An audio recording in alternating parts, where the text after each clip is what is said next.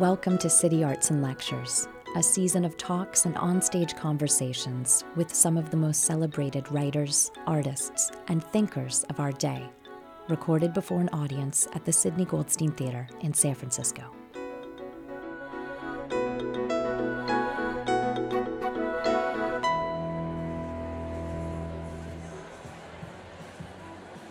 This week, Dan Pfeiffer, former senior advisor to President Obama and now a co host of Pod Save America, a political podcast born out of its host's existential crisis in the wake of the 2016 election.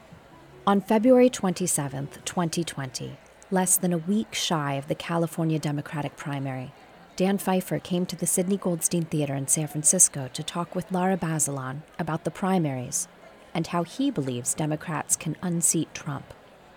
Join me now for a conversation with Dan Pfeiffer.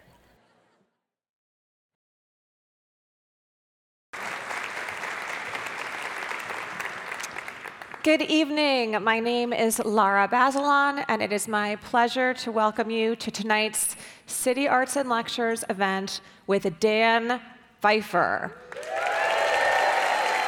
Dan Pfeiffer was one of the first people to volunteer for Barack Obama's campaign in 2008, and he was one of the last to leave in 2015. In the intervening seven years, he served in key roles, including as the White House Communications Director and Barack Obama's senior advisor. He was in the room for countless history making moments, and it was his job to communicate them to the rest of us. And now Dan does something similar in a bit of a different way. As one of the co hosts of Pod Save America, with fellow Obama administration alums Jon Favreau, Tommy Vietor, and Jon Lovett. He tries to keep us sane as we careen from impeachment to the race for the Democratic nomination with pandemics and climate disasters and daily presidential scandals of breathtaking scope thrown in for good measure. Dan is also a writer. He is an excellent writer. His first book, the New York Times number one best-selling Yes, We Still Can, and his current book, Untrumping America, are crucial roadmaps. Dan is going to tell us what we got right, what we screwed up, and how we can come back stronger than ever. So, ladies and gentlemen, please join me in welcoming Dan Pfeiffer.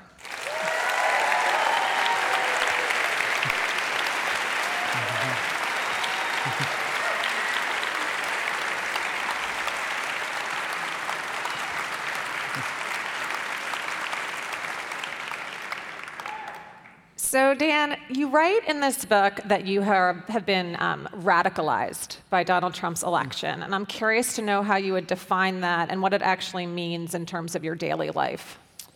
Sure. I am someone who, if the Democratic establishment is a thing that exists, I have been part of it for a very long time. I spent 20 years in politics. I, in much, for much of that time, I believed in that politics was something that, tr- that while messy, trended in the right direction. I believe that even if I disagreed with members of the other party, most of them were operating in good faith. I believe that norms were something to be respected, traditions were important, and that ultimately our democracy was something that, like our politics, while messy, functioned. And I have come to realize both what happened on election day in 2016 and how the country has responded to Donald Trump every day since, that our democracy does not work. And it has fundamentally changed my view of how politics works and what Democrats need to do.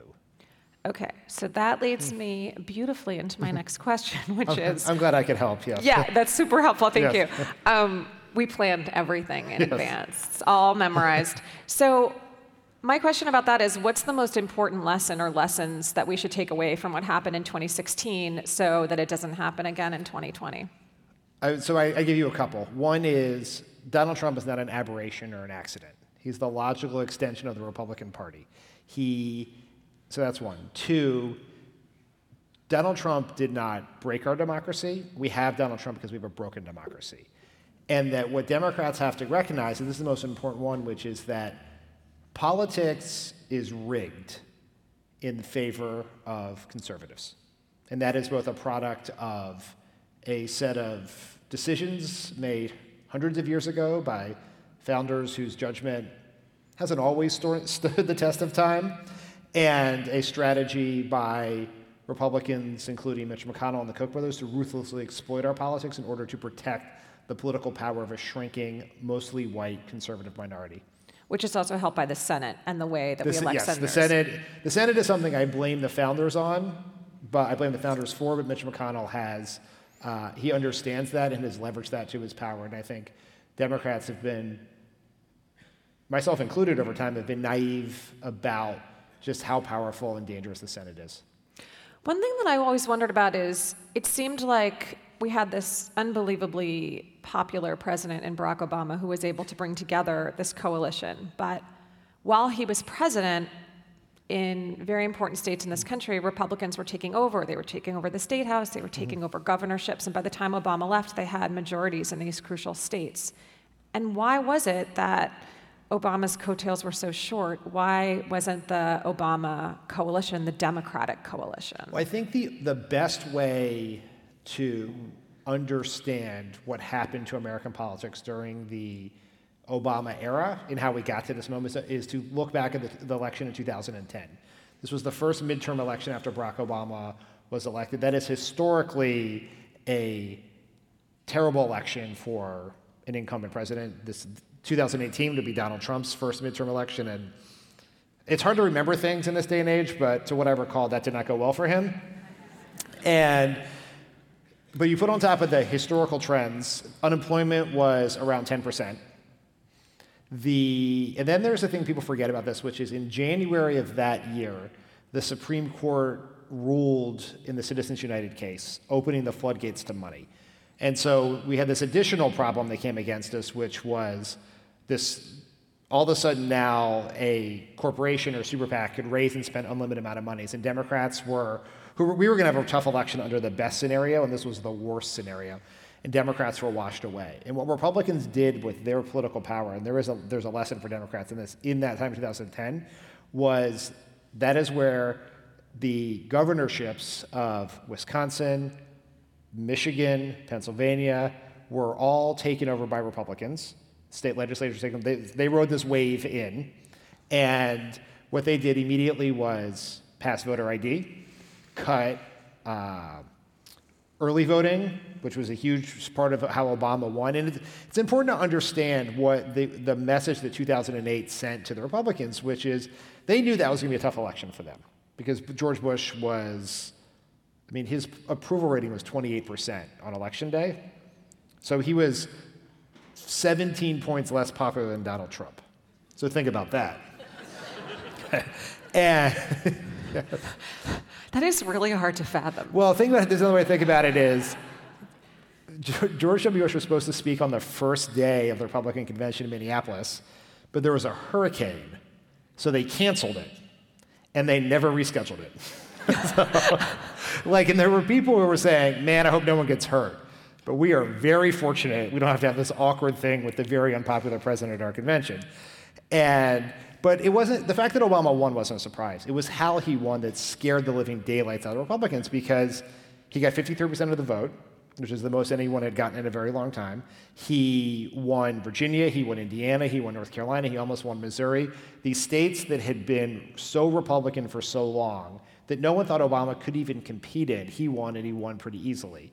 And that sent this message to the Republicans that the day they had feared was on their doorstep. The day when um, the demographic change in the country, America became so much more diverse, young people were getting involved in politics, was going to threaten their political power. So as soon as they had power again, they burned the bridge behind them and they passed voter ID. They got rid of voter. They got, rid of early vote.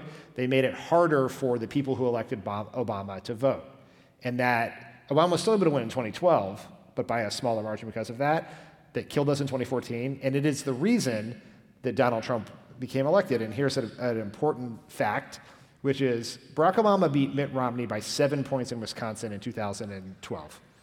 Donald Trump beat Hillary Clinton by less than a point in Wisconsin in 2016. But Donald Trump got less votes than Mitt Romney did. And that's because of voter ID. So, and I know you've That was the reaction I was hoping for. Thank you. I know you've done a lot of work with Stacey Abrams. Mm. Do you want to talk about the importance Yeah. of, of that Yeah. work and what she's doing and what Pod Save is doing with her? Yes. Okay. So Stacey Abrams, for those of you who don't know, ran for governor in Georgia in 2018. She is one of the absolute most impressive people I've ever met in my life. She got more votes in she got more votes in Georgia than any Democrat in history, including Barack Obama, and yet she was not she's not governor of Virginia of, of Georgia because she ran against the Secretary of State, who happened to be the person in charge of elections, who purged hundreds of thousands of names from the voter rolls. An overwhelming percentage of those names included African Americans, Stacey Abrams' base. He made up a story about election hacking. He there were in coincidentally in polling places with with large African American turnout in Cobb County and in in downtown Atlanta, there were there were fewer voting machines than you would imagine. And basically, like like this is not. Um, it's not hyperbole. Brian Kemp stole the election from Stacey Abrams.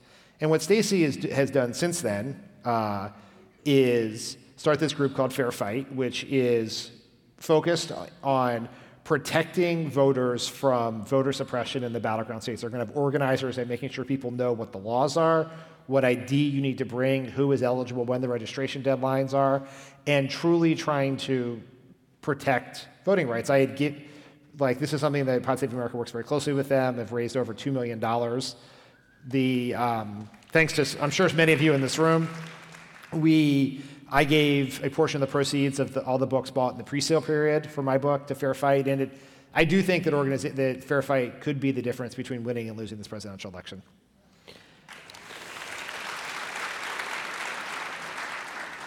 And another organization that you're involved with that may be very important is Leave It All on the Field, Yep. right? And so, can you explain what that is and the purpose of Leave It All on the Field? Leave It All on the Field is a, is a fund to raise money to help train and hire organizers to work in battleground states. And so, like right now, there's been this presidential campaign that's going on, a Democratic primary campaign. I'm sure many of you are following it and enjoying it deeply, I'm sure.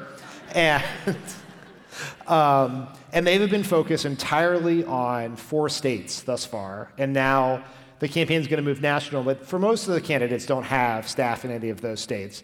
And as soon as we have a nominee, that nominee is going to have to hire thousands of organizers to go work in 16 battleground states. And that is a, a huge logistical endeavor. And so what we're doing is helping a group called Organizing Corps hire and train people now so that they can transition immediately on the day we have a nominee to go they can move right they can just go on payroll in wisconsin or michigan or pennsylvania or wherever else. And that's a huge thing because for hillary clinton's campaign will tell you that by the time they became the nominee they would have like the campaign would have allocated budget for a thousand new field organizers but it took so long to hire that they didn't get that number for months. And so this will allow our nominee to hit the ground running because donald trump has had a huge head start. To give you a sense of how big a head start he has, Donald Trump filed for re-election five, af- five hours after the inauguration in 2017. So he has been working on this for a very long time, and, and our candidate's going to need every advantage they possibly can. Leave it on the field is going to help with that. And it is a big, big lift Hmm. because I think I listened to this on Pod Save that in one event, Donald Trump raised $10 million. One event. He did 30 million in a weekend. Right. So there's a a lot of lot, of, money, catch yes. up to be done. Yes. It does help that he is forced to spend a lot of that money on attorneys. Some of it goes to uh, back to Donald Trump via uh, Mar-a-Lago. Um, there's an entire there's a whole group of C-list White House staffers who were kept on payroll at the RNC in order to keep them from writing books, but that he still is going to have a huge money advantage. So speaking of Donald Trump, Yes, you, we're familiar with him. Yes. Yes. Well, you, you write about this phenomenon in your book that's specific to Republicans and makes them effective, and you call it the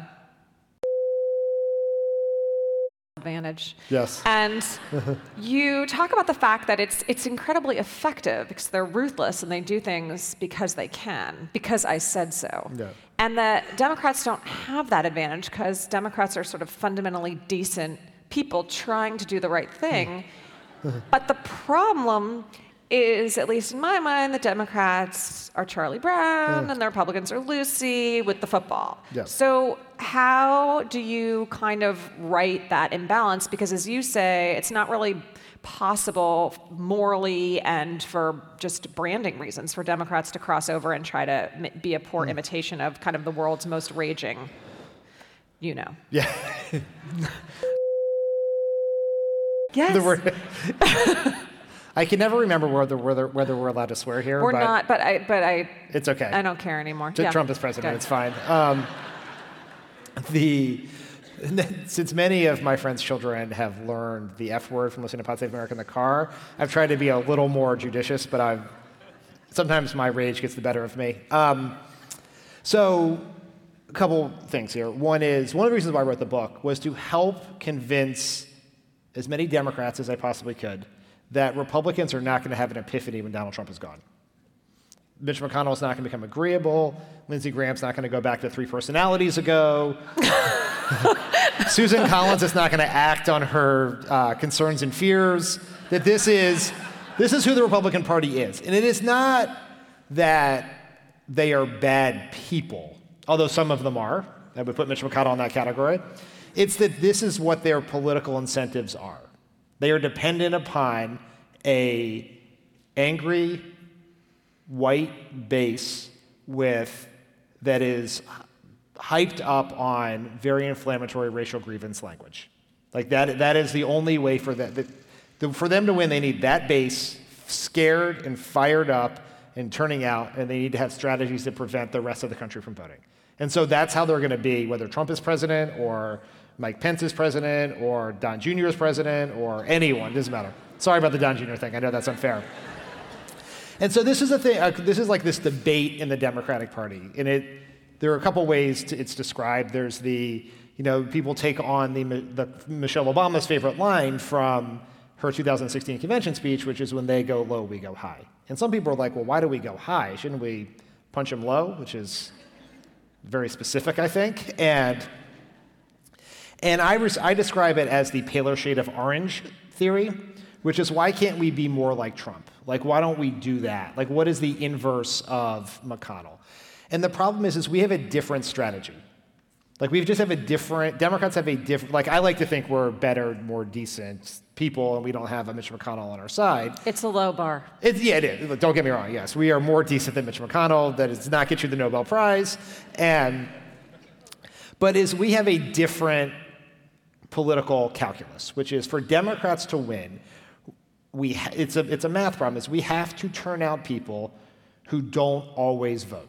They may be first-time voters, they may be people who were involved in the process who tuned it out, and so we cannot operate in a, in a cynical way. Cynicism is an ally of conservatism in American politics. And so we need a strategy that, and I argue in this book, that needs to be strategic and tough and know who the Republicans are, but it, it has to rely on hope and inspiration. And I know it works because Barack Obama won 51% of the vote twice. He's the only president since Eisenhower to have a majority twice. And there are lessons to be derived into how he did it, which is you can successfully turn people out, you can successfully persuade people, and you don't have to twist yourself into a pretzel in order to succeed. So I think part of succeeding is learning how to work the media, and Mm-hmm. nobody knows more about that than you. And I kind of want to talk a little bit about you and the media. Sure. I feel like you have a little bit of a love-hate relationship with the media as, as Dan Pfeiffer, the citizen. It's like Yes. you have this basic distrust of what you call the morning Joe crowd, the Acela corridor of pundits and former pundits who are giving us their opinions on cable news. So, what is different about you and Jon and Jon and Tommy and Pod Save America other than the very important fact that you are based in California? Yeah, well, that's a huge part. There, there's no Acela corridor. Um, so I want to, let me, like, I have had a love hate relationship with the media over the course of time in my career. What I have come to recognize in my later, more mature Californian stage of life is the media is not one thing, right? It is, in this day and age, it's all things. When I worked in the White House, the media was the reporters who covered the White House, it was the networks, it was the New York Times, it was the Washington Post, and there was like a set of people. And sometimes they were great at their jobs, and sometimes they were terrible. They were always annoying to me. That is not their fault, that's probably actually their job. Sometimes in my exhaustion and stress, I would allow that fact to uh, be apparent to them. Sometimes No. I know, I know. And some of it, I'm, and, I, and some of it, I'm not proud of. Some of my fights with Fox News, I'm quite proud of, and I was right. And I'm glad people have come around to my way of thinking years later. But like, I don't. Maybe nothing's different than us from us. But what like what we have tried to bring to like our role as self-hating pundits is the following things. One, we view our platform, which we are so fortunate and lucky to have, as a way to get people engaged. Like we are not, and the, like I think the best way Pod Save America has been described is a way Jon Lovett described it once, which is Pod Save America, where we tell you what's happening in the news, but also what you can do about it. Mm-hmm. And so like that is different. And like our biases are like on our sleeves, they're on our shirts, everyone knows who we are. And so we try to interpret the news from the perspective of people who have worked on campaigns, worked in White Houses, engaged with reporters on a prof- like as professionals, and explain to people what's happening. Do it in a way that is hopefully entertaining, sometimes profane. I know. I'm sorry. Um, and so, like, I don't know if like I don't know if we're. I think we're different. Maybe we're less different than we think sometimes. Sometimes we fall. Sometimes I say things and I'm like, oh, that's a thing a pundit would say. And Like when you feel like you're turning into your parents. yeah, I feel yeah, I feel uh, I feel a little dirty at that point, and I try to correct it, and maybe I'll swear once because they can't do that on Morning Joe. But I mean, ultimately, it's about getting like we would not be doing this podcast in this era if we didn't think it was a, a way to encourage people to get involved in politics, everything from voting to volunteering to donating. And we have found this very engaged audience that's doing things like raising two million bucks for Stacey Abrams or doing volunteer shifts at phone banks and all of that. So that that's ultimately the goal. And if we slip into um, typical punditry, I apologize. So, one of the ways that I think all of you are very effective at reaching your audience is through Twitter. and I want you to read this highlighted passage out loud. It's just the last couple of lines on this page. Okay. Because I think it sums up a little bit your relationship with Twitter, although I'm going to ask you a follow up question. Of course. I'm so glad you picked this because this is one of my favorite parts. I've never done meth, but I imagine the experience is much like using Twitter. You started casually because you heard good things. Next thing you know, you've been up for 96 hours, have lost all your teeth, and are living in a shopping cart outside the local supermarket. Okay. so, so when I when I read that, I, I I spit out my cereal. It's pretty amazing. So yes, all of that is true, and yet you spend a lot of time on Twitter. Yes. So, and you're very successful at it. So how do you feel is the healthiest way? To engage with Twitter while not going insane and being completely addicted to it. Because you also have an amazing addicted to Twitter story where you were undergoing anesthesia. Yes, Which. I'm not making you talk about, but truly speaks to profound addiction. Yes, uh, that was many, many years ago. Much, much. I'm actually not much better at all. Um, I was going to say I was much better, and I remember my wife is sitting over there, and she would point out that I am not better. Look, I hate Twitter. I hate it. I hate being on it. It's like the headquarters is like six blocks that way, people. like, some of you work there, I'm sure. and you're the ones clapping loudest. like I do, I hate the experience of it. I find it to be miserable in some ways, but I cannot get off of it. And it is because it is where the political conversation happens. It is where it is shaped. It is where it's like 10% of Americans are on Twitter, but 100% of people who are involved in politics and media are on Twitter. And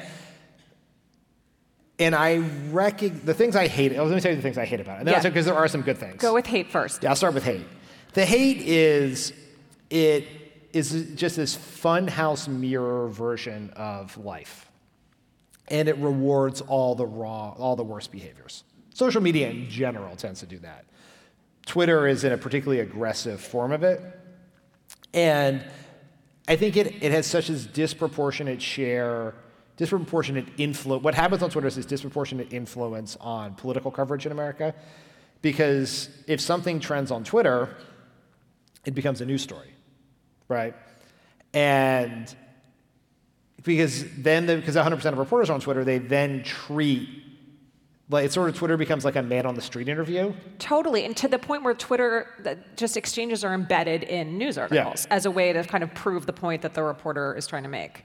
But if if it's a, if it is a man on the street interview, that is a street you do not want to visit. It is filled with some of the craziest people in the world, and that like there is like there's this kind of terrible debate on Twitter about whether Twitter is quote unquote real life. And if you say Twitter is not real life, people on Twitter get very mad at you, which kind of proves the point. Um, but like it both is true that Twitter is important in politics because it shapes the conversation.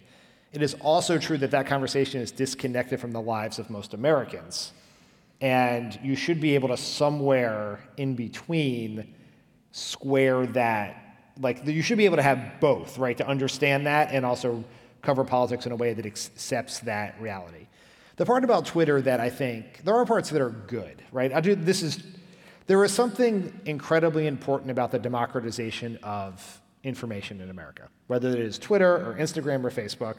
The fact that any human being in the right place, in the right time, with a smartphone and a camera, can be as influential as one of the three major news networks were 20 years ago. And that has mattered because we have seen things happening in parts of the world where the, new, the US news media cannot go because of Twitter, right? It is how we learned about the original Green Revolution in Iran. It is how a lot of what is happening in some of the worst parts of Syria comes to light. We have seen from the front lines of conflicts all over the world because of it. And like, like that part is good. It is also, like, I don't really know. I actually do not know how to get news without Twitter. Like I have, and I'm sort of a weird person because I went into the White House in 2008, where someone, in 2009, where someone just emails you all the news. And so you don't ever have to worry about, like, if something important happens, someone will call you, and like it just shows up in your inbox. And then I left the White House and I got on Twitter, and like I don't, I actually, I try, I've thought about quitting and taking time off, but I can't figure out how I would know what's going on. It also is probably worth asking the question of do I need to know about the dumb thing Donald Trump said three seconds after he said it? Or can I catch up on that later? Is a fair life question to ask myself. But it's a professional hazard if you pick political podcasting as a career, if that's what you call it. Yes. Yeah, it does seem important if Yeah. you want to do the job that you're doing. now. And it is a way to interact. Like I do, I've had amazing interactions and conversations with our listeners because of it, right? And people that I've met through writing these books because of Twitter. Like there is this good part. But we should be sensitive to the fact that my timeline is terrible and I'm a white guy. And the people, you know, the people who are speaking back to you, who are clapping back at you, it's just insane. It's insane, at and it. and it is so much worse for my friends uh, who are women, who are people of color, who are particularly women of color, and like that, like that level of toxicity. Like it should not be that the price of being a person in politics is you have to get be threatened, have horrible racist and misogynistic things say to you, and so if we don't, that, that is the problem that has to be fixed because it is deeply unfair to so many people that as part of their job they have to exist there and share their content there and report there, whatever else, and just get, I mean, like, I mean, it just, it's, it is a, ultimately that is the worst part is what is the abuse that exists for people. And i see some of it but it's nothing compared to what other uh, like women and people of color see on twitter Right. This is a different kind of, I guess, ab- abusive behavior, but mm. I was trying my best to watch the Democratic debates in preparation for talking that's to you. self self-abuse Yeah. Yes. Yes. And I just couldn't finish last night. I just couldn't get through it. And I'm curious to know whether you think it was as awful, this one and the last one, as I do, and a lot of people that I talked to do, in the sense that it just seemed like a complete free for all, devoid of any real meaningful content. It was sort of this pile on, and I felt like the moderators just were utterly overwhelmed, almost like substitute teachers, and the class was just rolling them. Yeah. It I generally hate debates. I think they are a particularly stupid way to pick a president. There are none of the skill. They're actually a p- stupid way to pick a nominee too, because I say that and people like are like, yeah, but we need someone who's going to be good in the debates. And I was like, you realize what you just said, right? Like, But, but Barack Obama generally was very good in the debates. Except On the other he- hand, so was Hillary Clinton. And Barack Obama was good in debates until he almost lost the 2012 election with that first debate performance. Um, but he, he did beat McCain several times, and but he was a terrible debater when we started that started the 2008 campaign. He got Really? oh yeah. What was bad? He it was he would say it takes him 25 seconds to clear his throat, so he's like a minute answer is not awesome for him, and he did he really hated like he really has this uh, his the influence of his grandparents from Kansas in him, and he hates interrupting, and so he like and there were like we also had like nine candidates on stage in the beginning of those debates and he would answer the questions asked of him but he would never interrupt and so people would be like obama was missing for 37 minutes in that debate and they would like we always got bad um, we always got bad grades because that like that's and that's another example that's probably a bad way to pick a president is they give you a grade and About how often you interrupt, basically. to get more Basically, yeah, and it yourself. rewards all all the worst behaviors. And so I hate debates anyway. These debate, like the debate two nights ago, was that two nights ago? Was just bad television. Like it was, was just terrible. It was terrible. They're bad. They're usually bad at this point anyway. These candidates are tired. They have they are stressed out. I described I've described this this way in the past, but they are in the six hour of a seven hour family car ride with these people, and they are at each other's throats and uh, which explains maybe Mayor Pete and Amy Klobuchar have been sitting in the back seat too long together. and They definitely need a timeout. yes, they need they need time apart. And I know when the, like when Pete like the, they like the networks tell you like two days beforehand what the podium position is, and they have all these formulas for how you do it. And I know Pete opened that envelope like it was a college acceptance letter. Like, where am I going to be standing? Oh, phew. I got like a Warren and a Biden between me and Klobuchar, so I'm safe.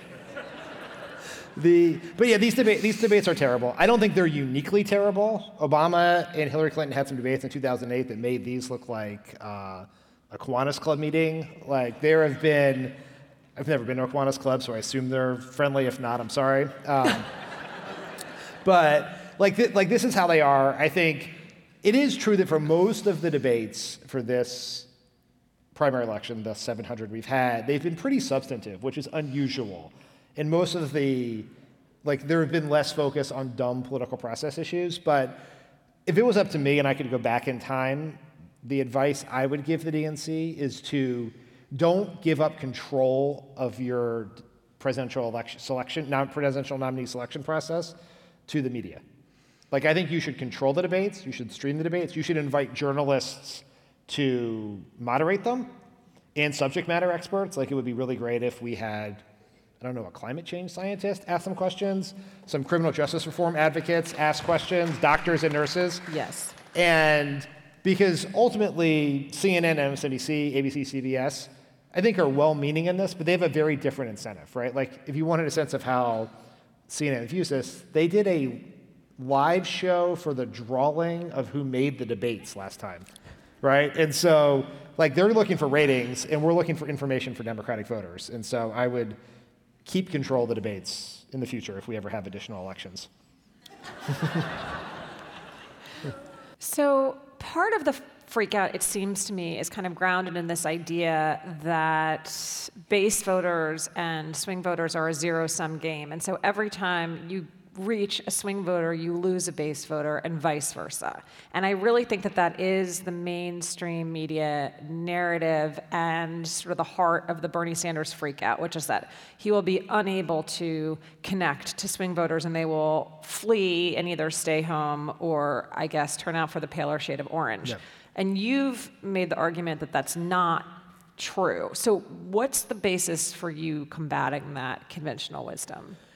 The experience of Barack Obama winning twice by doing exactly that is a helpful. I mean, I know seven years ago seems like a long time, but wasn't that long ago. And but I think it's important to understand how you win in a like if we had got rid of electoral college, which we should do, but I don't think we're not going to get it we're not going to get it done by November, so we got to operate within the, the context of these rules. If, if there was no electoral college, then you could win in, entirely just by turning out new Democratic voters, right? That is why Hillary Clinton got 3 million more votes than Donald Trump. It's why no matter who our nominee is, we'll probably get more than 3 million more votes than Trump and could still potentially not be president because of the Electoral College. But because we live in Electoral College, there are three groups of voters who are going to decide this election. There are new voters, base voters, which includes people who haven't voted before, the 4 million people who voted for Obama in 2012 who do not vote for Hillary Clinton in 2016. There are people who um, have just aged into the electorate, young people. So there's the new voter Democratic base group. There is a, the world famous frequent subjects of many articles in the New York Times, the Obama Trump voters. So, people who voted for Obama 2012, Trump 2016, these are mostly white people who live in rural areas, and they did mathematically decide the election for Trump. That's why he won Wisconsin, most primarily. And they are overrepresented in Wisconsin, a very important state.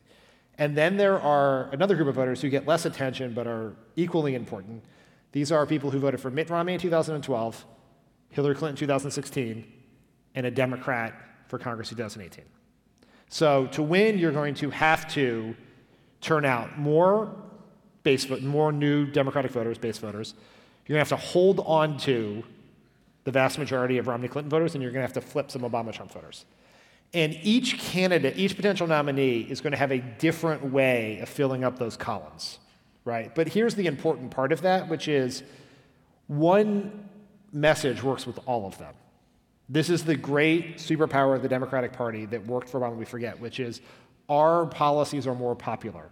Our advocacy for middle and working class people is more popular. Our the Republican policies are uniformly unpopular, right? Incredibly unpopular. And so we don't have to pick one message for this group, one message for that group. We did that some in 2016. We got overly excited about our data that said we could tell Hispanic women over the age of 40 about this, and we could advertise on Facebook to veterans under the age of 35 in the Cuyahoga County suburbs this.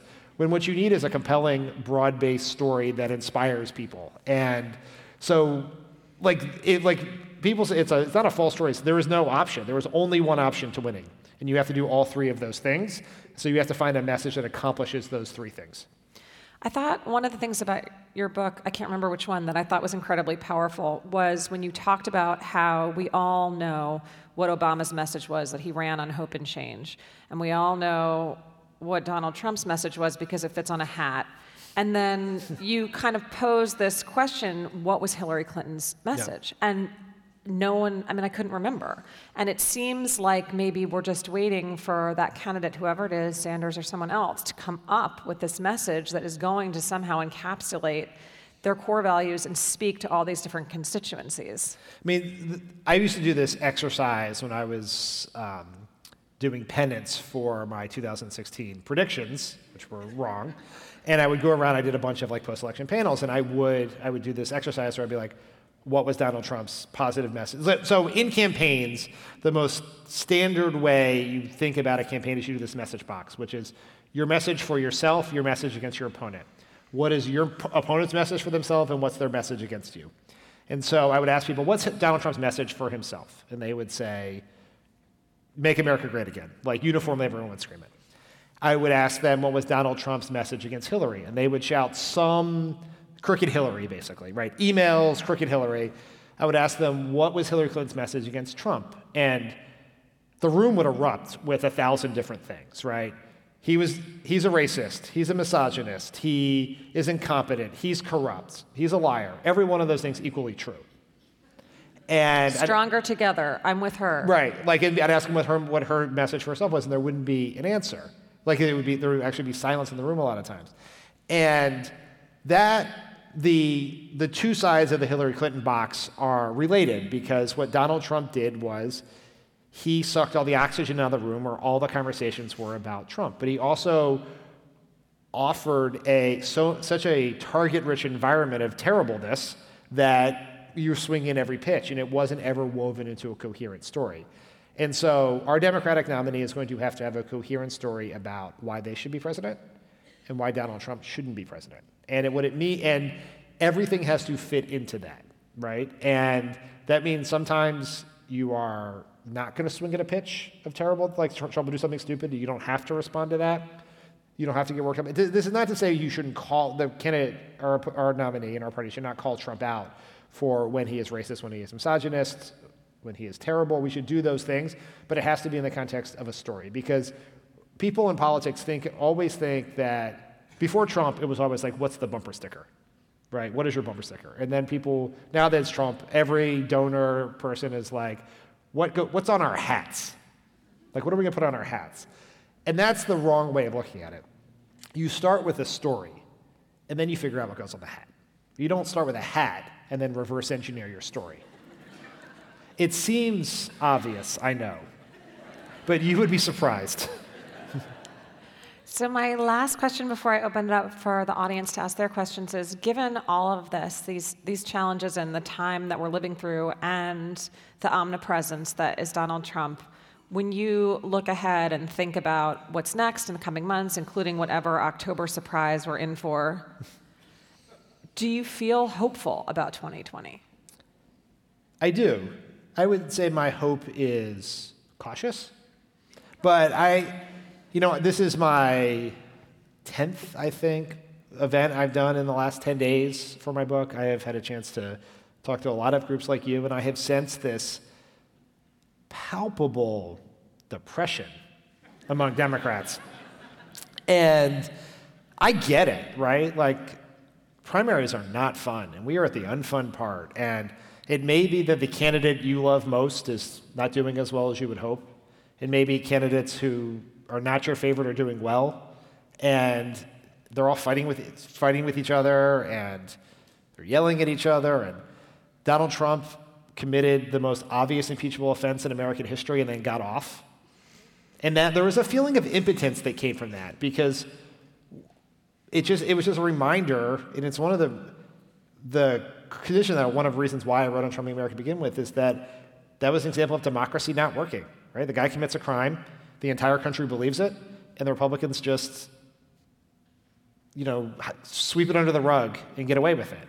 And so we feel, it's just things don't feel good. But the thing I would just say, remind everyone, and, and I would say this, that it shows up in polling. Like two months ago, a majority of Democrats thought we were going to win. In a poll last week, two thirds of Democrats thought we were going to lose. And that is dangerous because if we think we're going to lose, we're not going to be engaged. And so, my message to everyone is this is an incredibly winnable election. Like, Trump has advantages. He's incumbent, he has a propensity for cheating, he's been known to commit crimes in service of winning elections. But even despite all of that, we can win and we know how to do it because it just happened in 2018. And the lesson, like you ask political people about the lesson of 2018, and they'll say, well, Democrats had this healthcare message and they didn't they didn't chase after Trump, but that's not it. Like, all that's true. That's not why we won. We won because a huge group of people got engaged in politics the day after the 2016 election. They formed groups like Swing Left and Indivisible and Run for Something and Sister District. People marched the Women's March. They went to airports after the Muslim ban. They marched for our lives after what happened at Marjory Stoneman Douglas High School. And people got engaged. And I remember here in San Francisco, probably 17 months before the midterm election, I got asked to go to a swing left San Francisco meeting. And I was like happy to do it. It'd be nice. I didn't know what to expect. I thought there'd be a few people there. I get there, and there are a hundred people on like a Tuesday night on a where the weather was terrible by San Francisco standards. And those people had all just come back from getting on a bus to go knock doors in Modesto in the district that Josh Harder would eventually win. And that's why Josh Harder won that election because a bunch of citizens decided that they, that citizenship was going to be a full-time job. That they were going to make put themselves out of their comfort zone to, to push back against what had happened in that election in 2016. And so that's the formula for how we win again. Is it's the people in this room doing what we've done since that election to ensure that happens. And if that happens, we can win this election.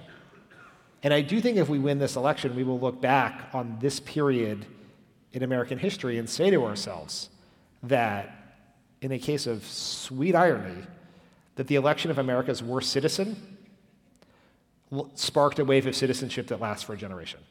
And that is the future here. So, buck up, people. We, we can do this. Thank you. So we're going to open it up for questions from the audience. I imagine there are many. Okay, this, this question's all the way at your right. Got it. Hi. Oh, it's the um, person who brought me to the Swing Left meeting. yes. Come see me if you want to go canvassing. And we're canvassing in Arizona too, but that's not my question. Uh, my question is I kind of feel like Chicken Little running around. The sky is falling um, because we, so much depends on this election. And you spoke about uh, gerrymandering, voter ID purging, and we also have Russia who is influencing and interfering in the election. So if everything depends on the election, how can we depend on an election that is so corrupt? Great question, Judith. Um, it is true that Judith, uh, who helps run Swing Left San Francisco, uh, followed me to several events and convinced me to go to that event, and I've been to about 700 of them since. Uh, and Swing Left is very lucky to have her. Look, this election, like as I said, I think the fate of the planet is on the line here, and it, like I wrote, like the the reason I wrote Un-Trumping America was because I believe there's nothing more important than beating Trump in 2020, but beating Trump in 2020 is not enough.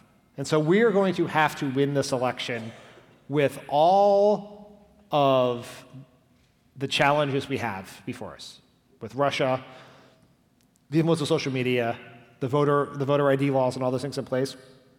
But the question, and we can do that. That is, a, we can still do that.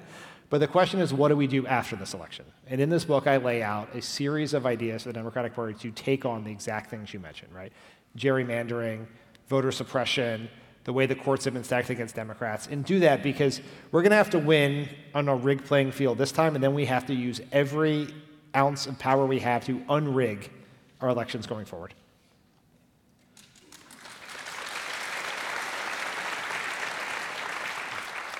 This question's coming from the very center of the orchestra. Um, hi, uh, I guess I had a question about uh, protest marches. I'd gone to several since the election and sometimes they're not really noticed in the news, and it's great to meet a lot of other people who are interested. But I also get the sense that they're being used to uh, fire up those who, whose joy has become getting American liberals angry, mm-hmm. and that um, I, am guessing from your last quest, your last response that your answer is, well, there should just be so many of us that it doesn't matter. But I kind of get the sense that every time we get fired up, we're kind of firing up even more people who support the president because, know, and that kind of thing. I, I think this is a very important question because it, this is how a lot of Dem- this is a thing that a lot of Democrats think about, and I think about think about too much, which is if I do X, Republicans will respond with Y. And so, should I do X, right? I think we have to assume, as a matter of political strategy, that the Republicans are going to, be as fired up as they possibly can be. Every possible Republican voter is going to turn out. That it was true in 2016. That was true for the Republicans in 2018. They didn't win because their turnout was low. Oh, sorry. We didn't win because their turnout was low. We won because our turnout was high, and it was higher than theirs. And so I'm, try- I'm trying to convince Democrats to do what we think is the right thing that, help, that is consistent with our values and helps us win elections without worrying about how Republicans are going to react. Because they're like, we should do the protesting that we think, the organizing that we think, and not worry about whether it upsets them because they're going to find a grievance somewhere, right? This is a they are, Republicans are, the Republican Party is a grievance party. That is what Fox News does, that is what Trump does. And so if we do no more protesting, they will find one protester with one sign somewhere, and that person will be on Fox News 24 7.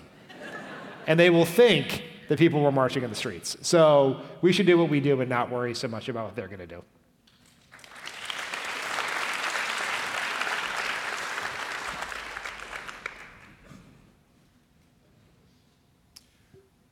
When uh, we win the election and it's in a huge, huge, you know, Democratic victory, what do we do when Donald Trump won't leave office? I don't think I have done an event anywhere in the country in two years when I haven't gotten asked this question. And so, first thing I would say is high class problem. We have won the election, right? So we will cross the bridge when we come to it. Second, I've never like the serious version of that is he's going to just refuse like he's like in a authoritarian third world country he's going to refuse to leave. And that that really the way that happens in other countries is it requires the military to side with the president. Now most of that's not a thing i'm very concerned about. I, like i don't think that's going to happen. I don't think that they're going to undo the, Amer- the will of the american election so, what it really comes down, and then we should all just understand that no matter how much we win by, Donald Trump will say we cheated. Because he says we cheated in the election he won. so, but so then I try to imagine, like, what's the version where he just doesn't leave? And, like, and the way I like to picture it is I imagine Elizabeth Warren working at the desk in the Oval Office, and Trump is just like, pouting on the couch for a while. And so, like, there are lots of concerns about if the election goes to the Supreme Court in a Bush Gore v. way, and like that is very 100% concerning because the Supreme Court is completely rigged. But the idea that we win the election and Trump just refuses to do it, like we'll find a place to send his boxes, right? So we will figure that part out. So let's win the election and then go from there.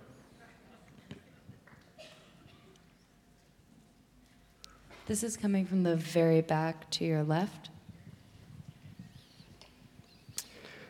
Hi, I'm a high school senior here in San Francisco. In oh. in eight nine months, I'll be a freshman in college. If you can't tell, if you can't tell by the fact that I'm here on a Thursday night, I'm interested in politics. Um, what is your advice to somebody just getting their independence in the world, uh, going forward in politics? I mean, what I, what I, one, I think that's amazing that you're, you're light years ahead of me by being at an event on a Thursday night while you're still in high school. Um, so that is great, and your interest in politics is, I think, fabulous. Like the advice I would give is volunteer as many places as your schedule and time will let you early on. Like, get in, like, and something to think about is the smaller the campaign, like a local campaign, the greater opportunity you'll have to see how it works and do some substantive work and really try it on. But I tried lots of different things, and I would focus your time and energy around people and causes you're passionate about and less about like what it looks like on your resume going forward because you're always going to do better on the campaign where you you're always going to do better when you're passionate about something, right? Like we always say, choose the candidate you want to win, not the candidate you think will win.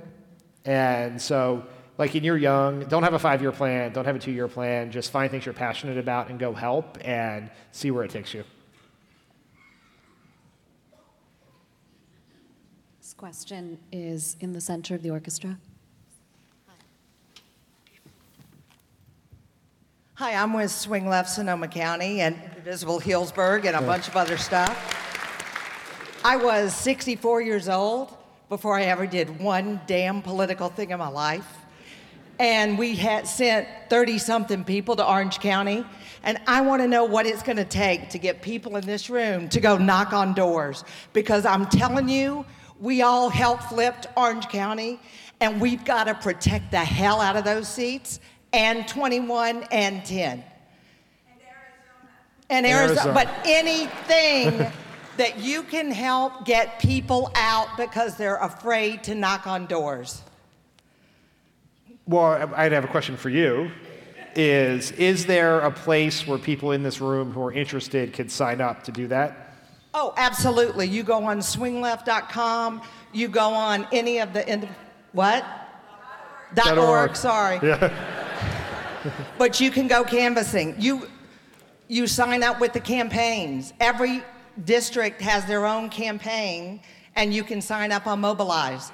But you've got to do it. It is the most fulfilling days I have ever spent in my life. I would please do that.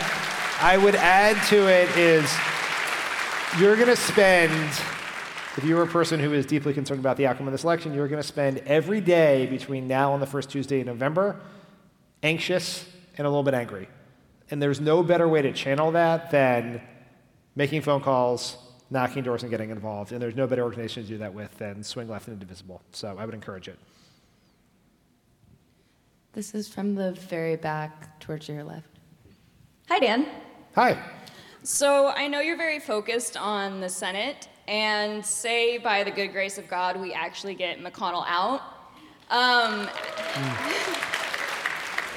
how dramatic of a thing do you think that would be? Like, would that obviously not solve all the problems, but what do you think will actually happen? Like the benefits that are going to come from that? If the Democrats are in charge of the Senate, yes. Well, so here's, here's my, what I imagine, what I would hope the Democrats would do. So we've taken the Senate, we've taken the White House. There's, it's a beautiful inaugural day. We are there. Donald Trump is there. He doesn't look too happy.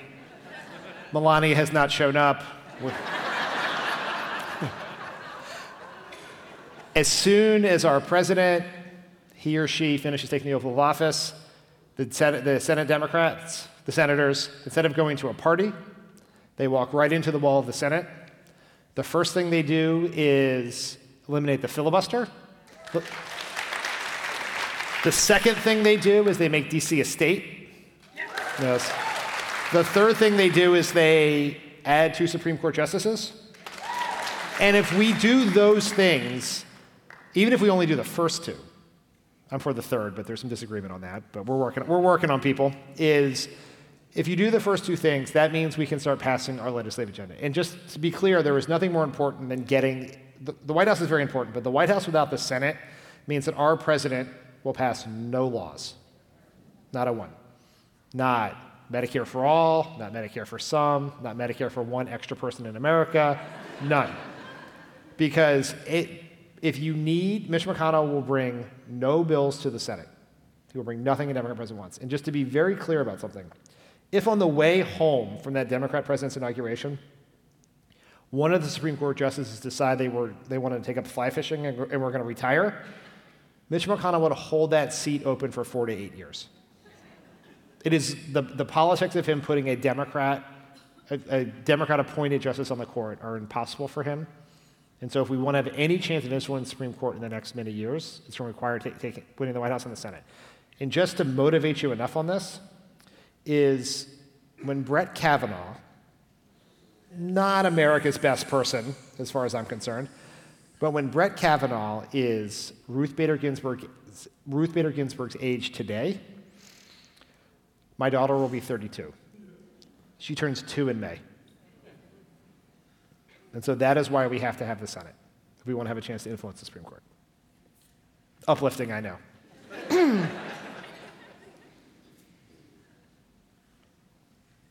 This question's all the way at your left.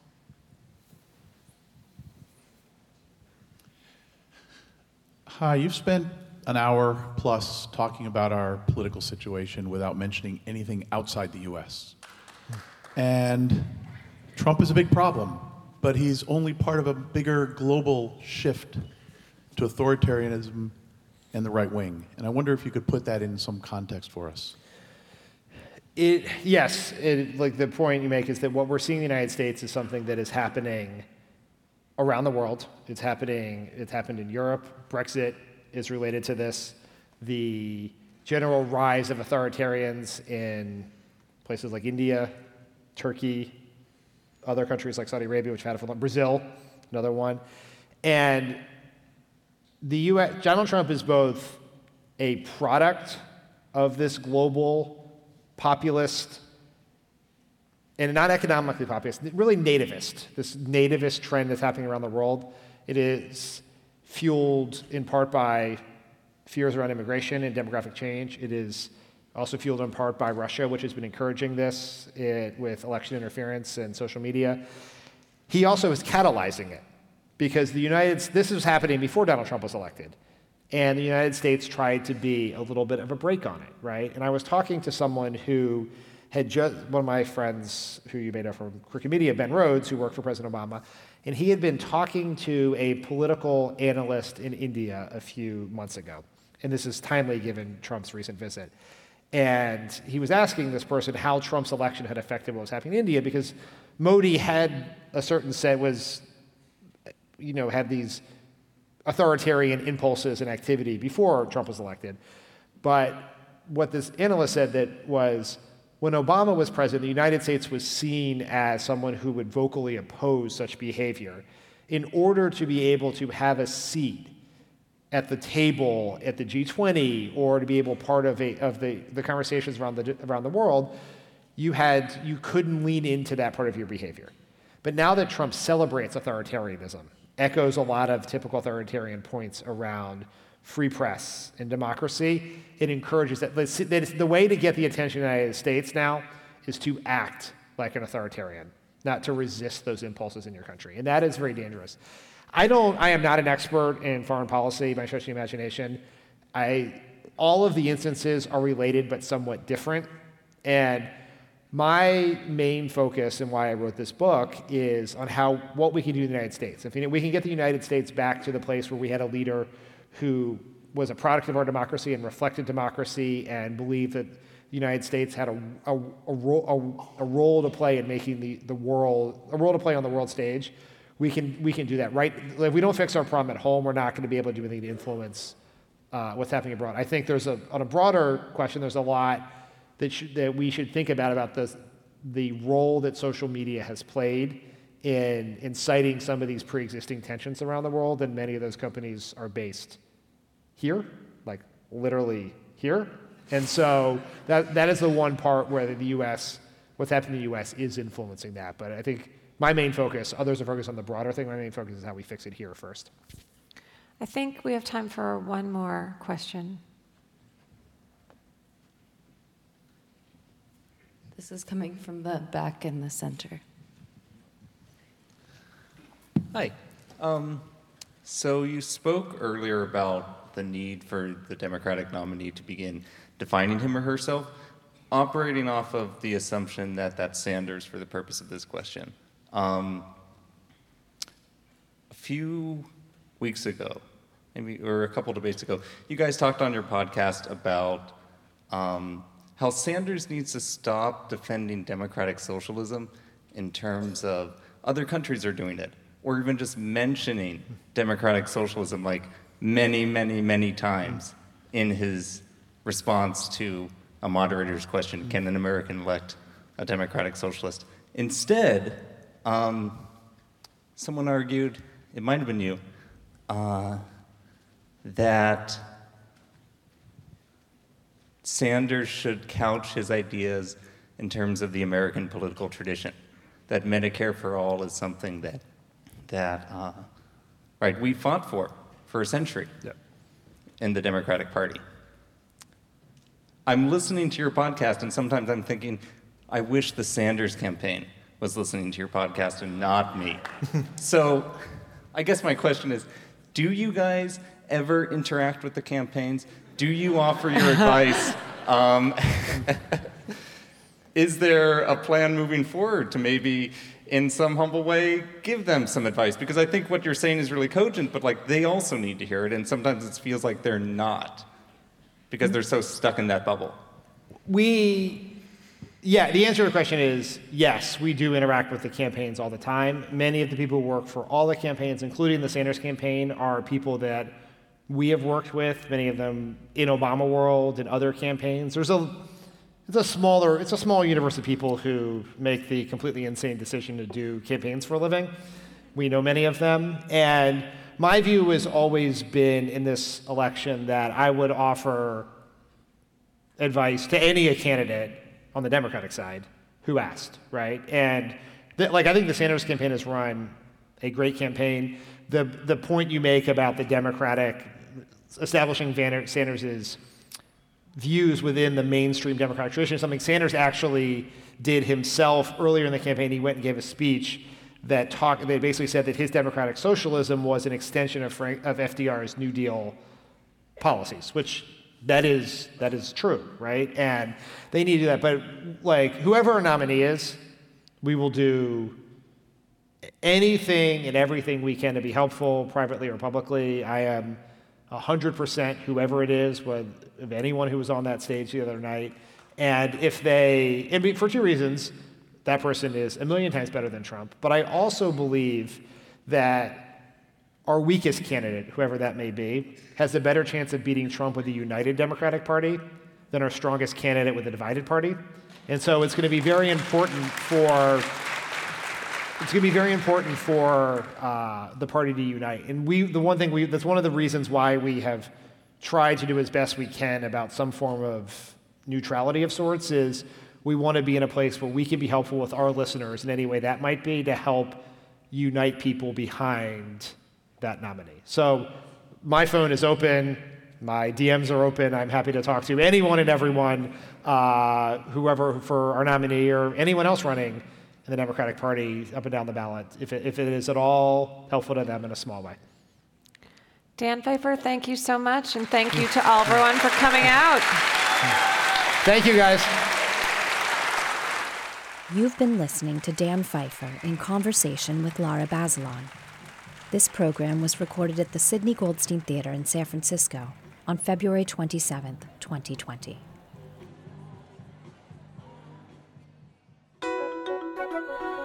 These broadcasts are produced by City Arts and Lectures in association with KQED Public Radio, San Francisco. Executive producers are Kate Goldstein Breyer and Holly Mulder Wallen. Director of Communications and Design is Alexandra Washkin.